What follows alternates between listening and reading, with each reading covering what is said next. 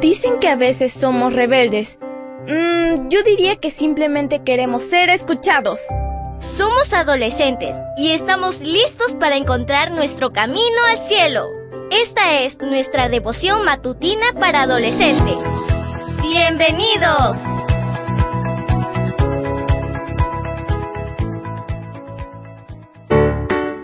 Buen día para todos. Esto es Matutinas con Isa Valen. El título de la matutina de hoy es Oxígeno de Dios. Génesis 2.7 nos dice, Entonces Dios el Señor formó al hombre de la tierra misma, y sopló en su nariz y le dio vida. Así el hombre se convirtió en un ser viviente. Comencemos. En un minuto respiramos entre 12 y 20 veces. Lo máximo que podemos pasar sin respirar son 3 minutos.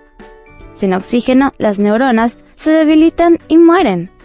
Como no hay recuperación neuronal, no respirar puede provocar daños irreversibles en el organismo e incluso provocar la muerte. Por lo tanto, nunca participes en desafíos que te alienten a contener la respiración innecesariamente. Ninguna actividad o juego de este tipo es saludable y seguro. No participes de juegos que pongan en riesgo tu vida. La Biblia enseña que después de formar cada detalle del cuerpo del primer hombre, Dios sopló la nariz de Adán. Esto hizo que el muñeco de arcilla se convirtiera en una persona viva. Sin el aliento de Dios no hay vida.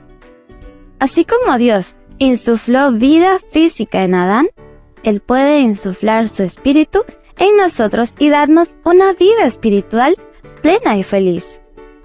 Si te sientes paralizado por los problemas, permite que Jesús ventile tu vida con amor, paz, gozo y muchas otras cosas. Oxigenado por Dios, no te sentirás inerte como un muñeco, sino que serás libre para ser verdaderamente feliz. Leamos una vez más el versículo. Génesis 2.7 nos dice, Entonces Dios el Señor formó al hombre de la tierra misma, y sopló en su nariz y le dio vida. Así el hombre se convirtió en un ser viviente. El título de la matutina de hoy fue Oxígeno de Dios. No olvides suscribirte a mi canal. Mañana te espero con otra maravillosa historia. Comparte y bendice.